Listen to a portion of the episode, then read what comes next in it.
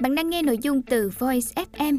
Hãy lên App Store, tìm V O I Z và cài đặt ngay để tận hưởng hơn 10.000 nội dung chất lượng cao có bản quyền nhé.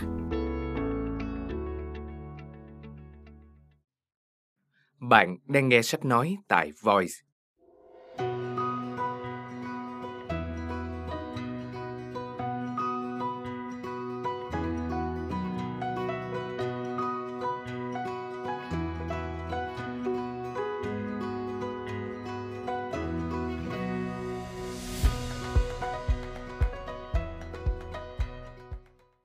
Mời các bạn lắng nghe quyển sách Bóng ma danh vọng.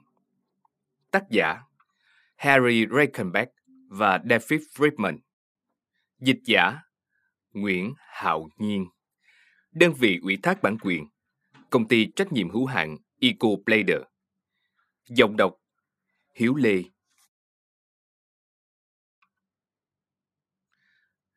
Bóng ma danh vọng những chiêu trò tinh quái của huyền thoại truyền thông Harry Reichenbach. Lời nói đầu Tôi không bao giờ nghĩ có một ngày tôi sẽ trở thành đại diện truyền thông của người đại diện truyền thông giỏi nhất showbiz. Thế nhưng, đây cũng là một nhiệm vụ chứa đựng vô vàng niềm vui theo cách riêng của nó. Giá như Harry Reichenbach còn đây để đọc những dòng chữ này thì sẽ còn vui hơn nữa. Nghĩ lại thì nhiệm vụ này có lẽ không vui lắm với Reichenbach, bởi tay chuyên gia lành nghề này sẽ nhìn thấy lỗi trong những gì tôi đã làm. Và dĩ nhiên là chém gió qua lại, ăn miếng trả miếng để tranh luận với tuyệt đại cầu thủ là một việc quá ư là nguy hiểm cho tôi. Reichenbach biết hết tất cả những câu trả lời, đối đáp nhanh nhạy đến nỗi hiếm khi gặp ai trên cơ. Tôi nhớ lại thì chỉ duy nhất một lần anh ấy chém không lại mà thôi. Lần đó, anh ấy gặp Buzz Bear, một tay mầm miệng khá dẻo. Anh bảo, xin lỗi vì tới trễ nha, tôi vừa ở tiệm làm đẹp kia ra. Bear đáp ngay, thật hả? Nhìn kỹ anh thì tôi rất lấy làm tiếc, vì anh chưa kịp được người ta tân trang nhan sắc thì đã phải đi gặp tôi rồi. Harry Reichenbach thành công ở New York và ở Broadway vì nhiều lý do. Anh thông minh, anh làm sếp mình giàu hơn. Anh không sợ tạo thêm kẻ thù, nhưng cũng không bao giờ đánh mất một người bạn nào mà anh đã cố tình muốn giữ. Anh là ngôi sao trong nghề, kích cho người khác phải bàn luận. Không cần biết sản phẩm là gì, người cần bơm là ai, hay nơi cần quảng bá là ở đâu. Chỉ cần có Reichenbach thì sản phẩm, con người hay địa điểm ấy chắc chắn sẽ nổi tiếng, thường thì ở tầm quốc tế. Anh có quyền năng làm bạc tóc trên đầu lẫn râu trên cầm của các tổng biên tập báo chỉ bằng những câu chuyện hoang đàn về người và vật. Anh giỏi tới nỗi mỗi khi có cái gì đó nổi tiếng hay có gì đó đáng nghi trên báo là người ta lại bảo chắc lại là trò của Reichenbach.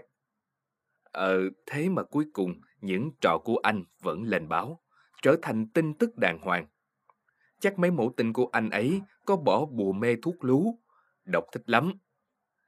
Và rồi, anh ấy để lại sau lưng, bóng ma danh vọng. Harry biết rõ thế giới này. Anh ấy hiểu người dân sống trong thế giới ấy. Anh biết rõ cả những ông hoàng, những anh nhà thơ và những gã nông dân chân chất. Có thể Harry có đánh bóng bọn họ, tô điểm đôi chút trước khi bán cho báo chí. Nhưng trong bóng ma danh vọng, anh đã bỏ hết những lớp ngụy trang. Để bên cạnh những câu chuyện hấp dẫn, độc giả có thể thấy rõ anh ấy đã làm mọi thứ như thế nào. Tôi tin từng câu từng chữ mà anh viết. Có lẽ bởi vì tôi đã quen với những con người và quy cách làm việc ở Broadway. Đồng tác giả của Harry, anh David Friedman, là một tay bút cao thủ. Tôi xin ganh tị công nhận sự thật này. Hollywood, Broadway, Sioux City và Wabinger Falls ở New York sẽ phải thức trắng mấy đêm ròng rã để nghiền ngẫm từng câu từng chữ trong bóng ma danh vọng, để có thể khám phá tận đáy chiếc mũ cao của nhà ảo thuật và học hỏi theo, để họ có thể tự nâng cấp bản thân, khiến mình trở nên quyến rũ hơn ở các buổi tiệc, ở quầy bar, ở trong những toa tàu hay cổng vòm nguyên nga tráng lệ. Với tất cả những thông tin bấy lâu nay được dự kín, Reichenbach rõ ràng không còn muốn che giấu, tung hỏa mù, tô điểm hay tân trang sự thật nữa. Cũng dễ hiểu, khi viết quyển sách này, anh đâu phải quảng bá cho ai, giải quyết sai lầm cho ai nữa. Những con rối trong tay anh từ trước đến nay sẽ được hít thở thông thả, nhẹ nhàng hơn để thoải mái cười cợt Reichenbach khi anh bắt đầu hứng chịu mũi dùi dư luận từ độc giả có ý kiến trái chiều. Thay lời kết, tóc anh trắng như tuyết, Harry à, bởi vì chính con người anh cũng tinh khiết như băng.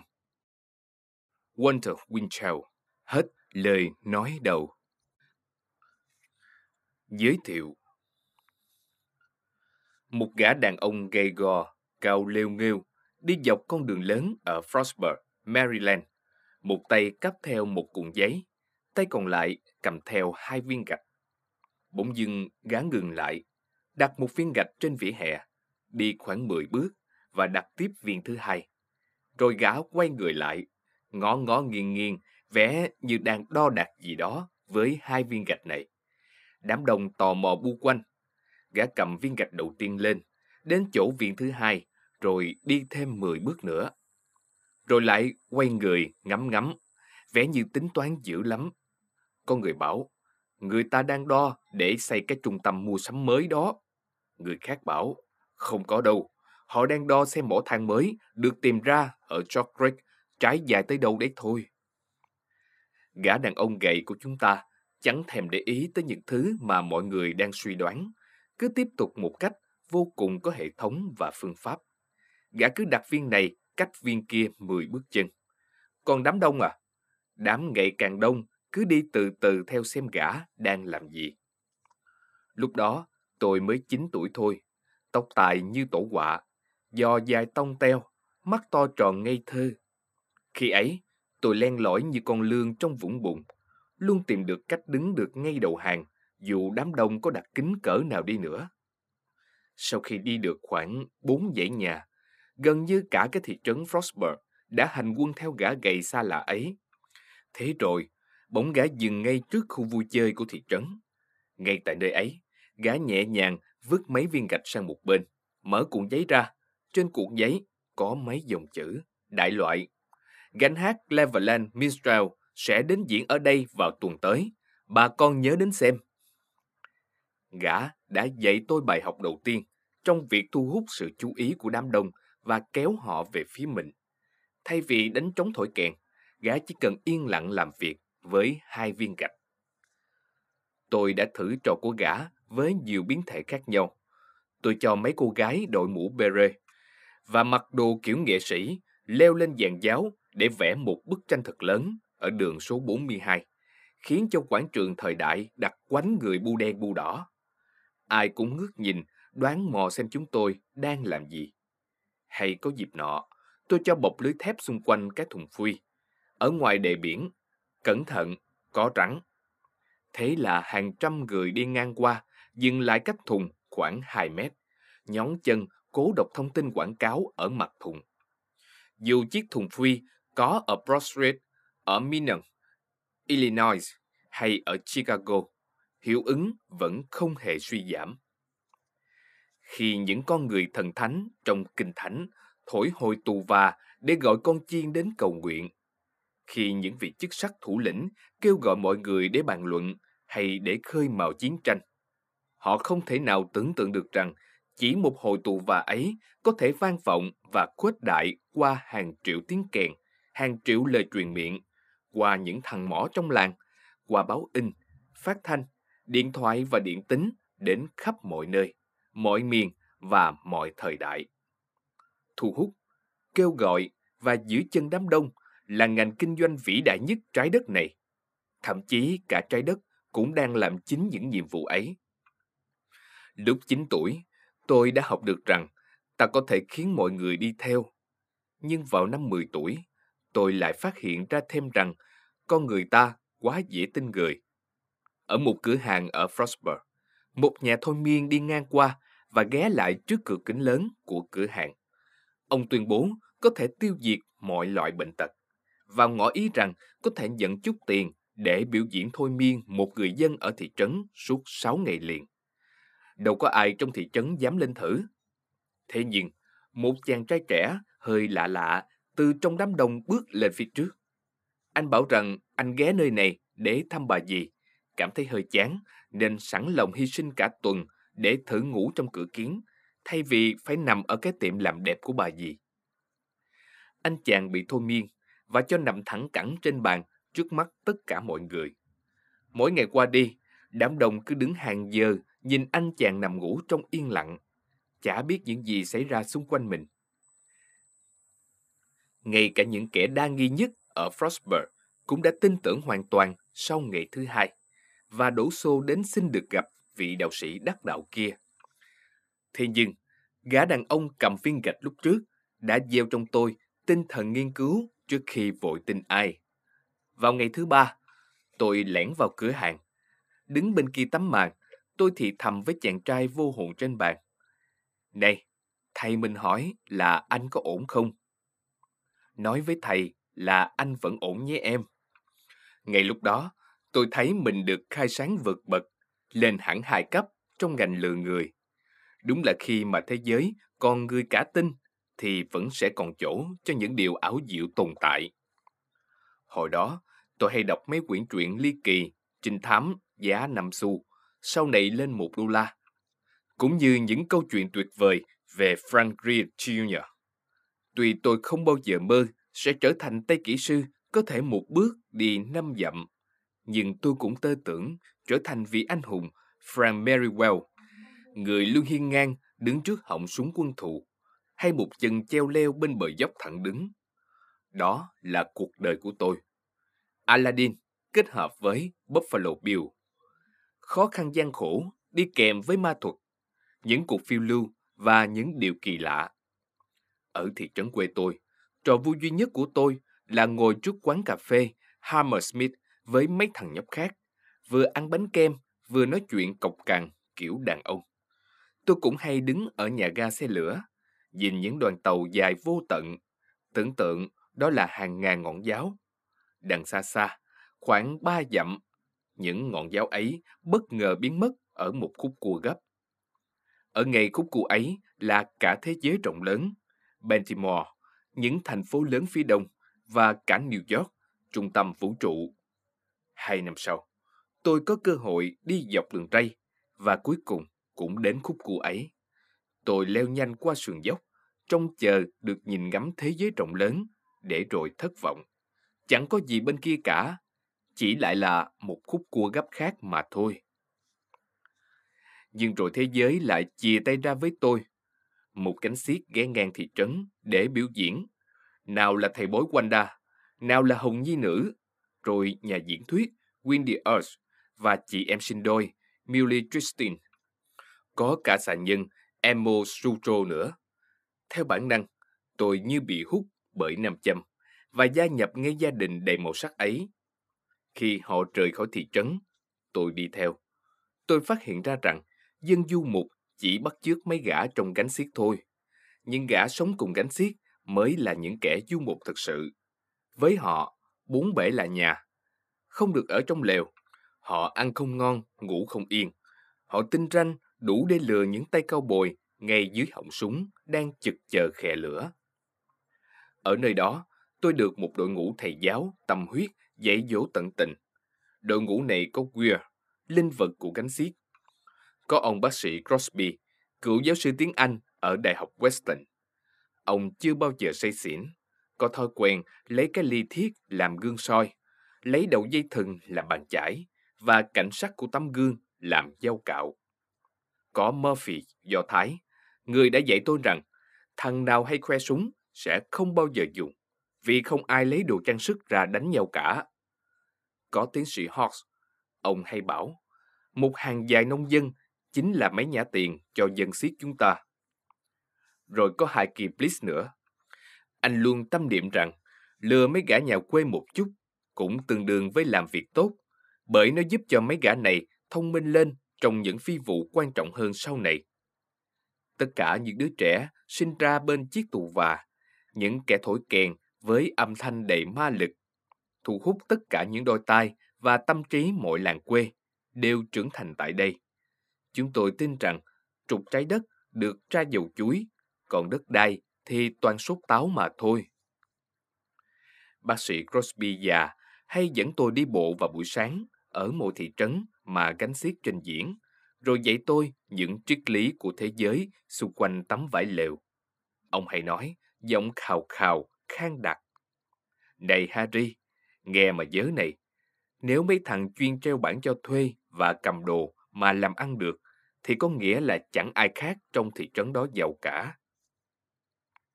Ai cũng có chút máu me dân gánh xiết. Mỗi khi gánh xiết đến bất kỳ đâu, cũng sẽ có chính gánh đã đến trước đó rồi. Thế nên muốn sống thì đầu óc phải nhanh nhạy. Ông lấy thêm một mẩu thuốc lá đen, bỏ vào miệng, quẹt hàm ria bằng nắm tay sắt, rồi nói tiếp. Thế nên, đừng cho mấy thằng gà có cơ hội ngơi nghỉ. Thế giới này luôn vận hành theo kiểu cá lớn nuốt cá bé. Nếu có đứa nhóc sinh ra ở bên này đường với 50 đô trong tay, sẽ ngay lập tức có một đứa khác ở bên kia đường đang tính kế lấy đi 50 đô ấy. Thế nên, cách duy nhất để chúng ta hạ nút ao lũ kia chính là ngay lập tức dựng rạp, mở màn, đánh trống thổi kèn, kiếm tiền, không chờ đợi. Tôi luôn làm theo những lời ông dạy. Ông hay đóng vai nha sĩ ở hội chợ và thường quảng cáo rằng có thể nhổ răng không đau. Mỗi lần ông kéo cái răng của bệnh nhân ra, tôi hay phải đánh trống thổi kèn thật to, gần như bằng với âm thanh chuông báo cháy để át đi tiếng thét của gã bệnh nhân xấu số. Trong những cuộc ẩu đả với mấy tay cảnh sát trưởng, cao bồi, chăn gia súc, với những bãi nước miếng nhầy nhụa và những kẻ nửa người nửa thú. Trong cuộc hành trình đi xuyên qua những thị trấn rộng lớn, đầy cơ bạc và mại dâm, tôi đã bước đầu hấp thu được triết lý giáo dục của thế giới đường phố. Tôi chưa bao giờ bước chân vào một ngôi trường nào cả. Tôi được dạy dỗ ở bên ngoài, trên lề đường, hè phố. Và nhờ những phản ứng kỳ dị với môi trường, nhờ những phép màu trong những quyển truyện năm xu và những quyển sách tuyệt diệu, kinh nghiệm về thực tế đầy màu sắc ngày càng được khuếch đại trong trí tưởng tượng trẻ thơ của tôi. Tôi bắt đầu thực sự sống cuộc đời của Frank Merriwell, thoát chết trong đường tơ kẻ tóc, bước vào những cuộc phiêu lưu kỳ thú và tin rằng không gì là không thể xảy ra, kể cả những điều phi thường kỳ dị nhất. Do vậy, chẳng có gì đáng ngạc nhiên khi sau này tôi bắt đầu làm nghề thao túng công chúng. Tôi có thể dắt mũi hàng trăm tay biên tập để họ đưa những thông tin hấp dẫn của tôi lên trang nhất, để họ phải giật tít ở hàng trăm trang báo khác nhau và tường thuật những điều chưa bao giờ xảy ra. Tôi dễ dàng biến một người trở thành vị hoàng đế ma thuật có khả năng tự mở còng tay, dù rằng chính hắn không thể nào tự cởi một chiếc áo sơ mi bình thường. Có lần, chỉ trong 10 ngày, tôi đã biến một cô gái trẻ vô danh, không có cả tài năng, trở thành cái tên xuất hiện dày đặc trên mọi biển hiệu nhấp nháy ở Broadway, với mức cát xê hạng nhất. Chỉ cần một câu khẩu hiệu ổn ổn và một phiếu khuyến mại trên báo, tôi đã làm thay đổi chính phủ một nước Nam Mỹ chỉ trong hai tuần. Tôi đã biến một tay trẻ tuổi từ một gã khù khờ hay mặc quần có nếp thành thần tượng buổi sáng của toàn dân Mỹ. Tôi đã đổi tên Đại lộ Michigan thành con đường giấc mơ thông qua trưng cầu dân Ý. Tôi đã đưa một bộ tộc ăn thịt người đến Tarrytown, New York để quảng cáo cho một bức tranh.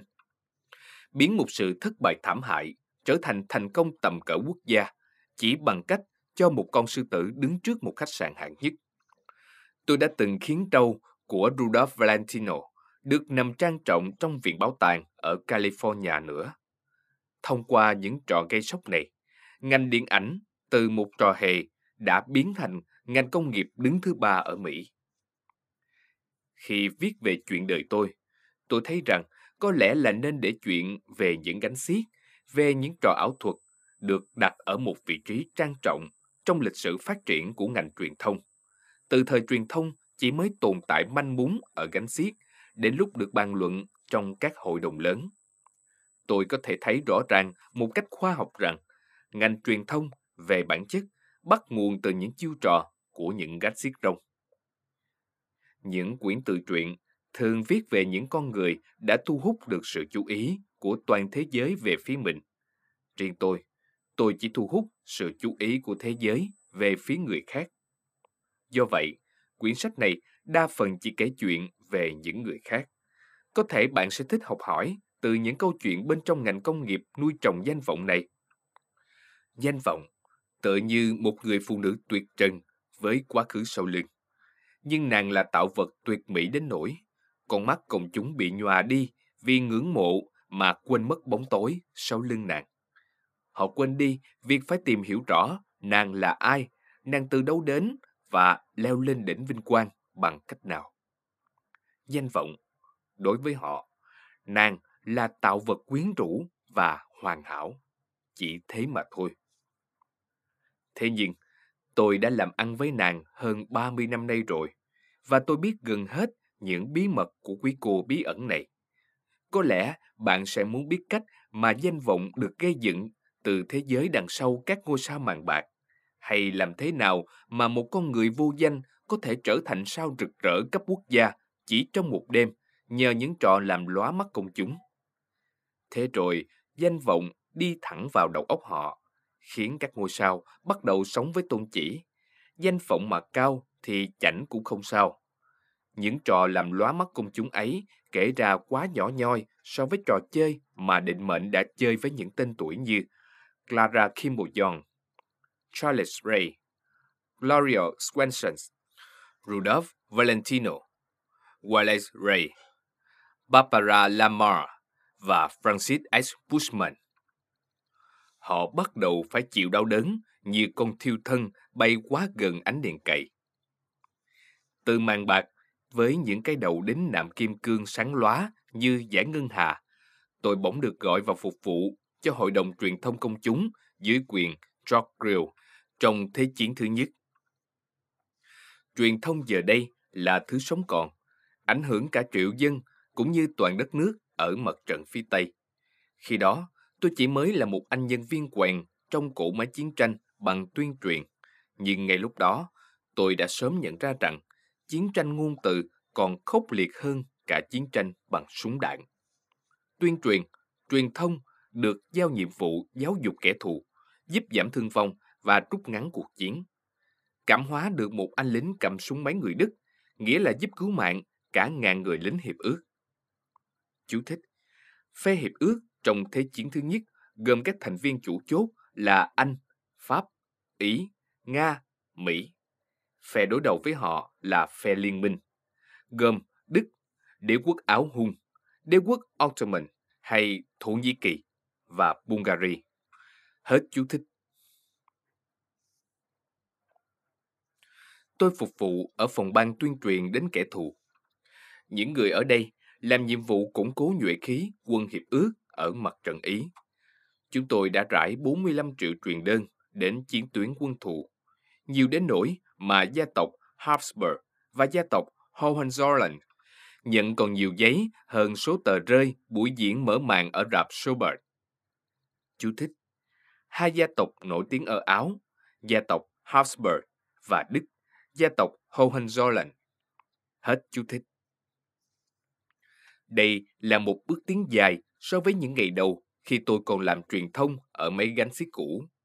Đó cũng là một sự biến chuyển kỳ lạ và thú vị đối với riêng tôi.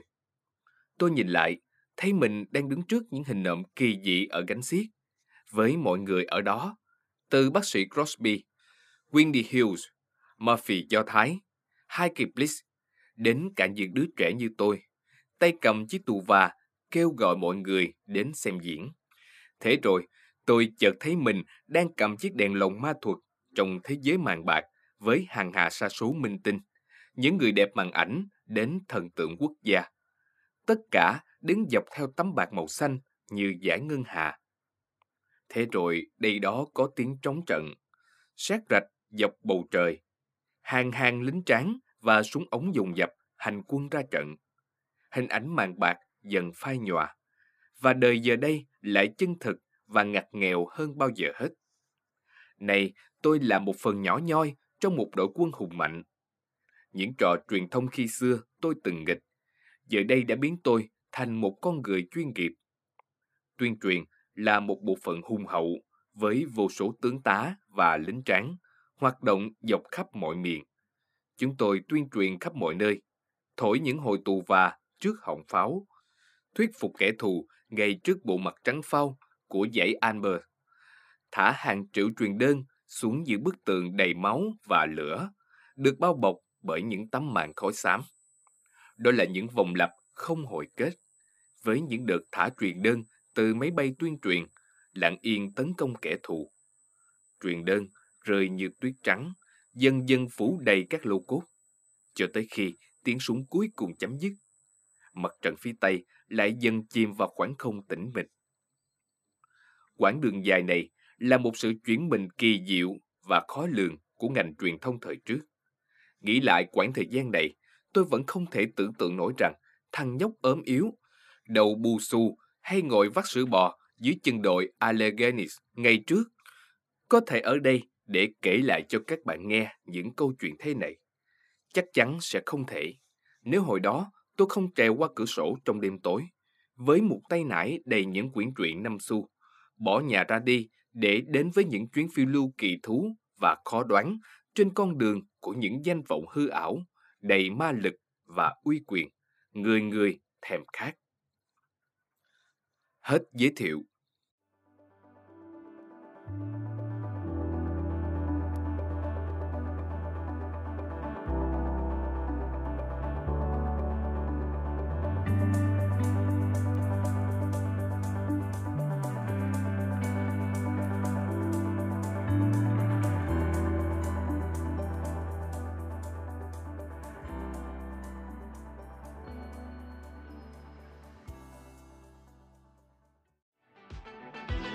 Voi FM Ứng dụng sách nói chất lượng cao Kho sách nói lớn nhất Việt Nam. Từ các tác giả sách bán chạy nhất Cùng nhiều thể loại nội dung khác Podcast, sách tóm tắt, truyện thiếu nhi, thiên và ngủ. Chia theo các hạng mục dễ tra cứu Và được thể hiện qua các dòng đọc mượt mà. Hẹn giờ tắt để nghe trước khi ngủ. Điều chỉnh tốc độ nghe phù hợp với bản thân tải xuống để nghe không cần mạng. Chế độ lái xe, thao tác đơn giản và an toàn.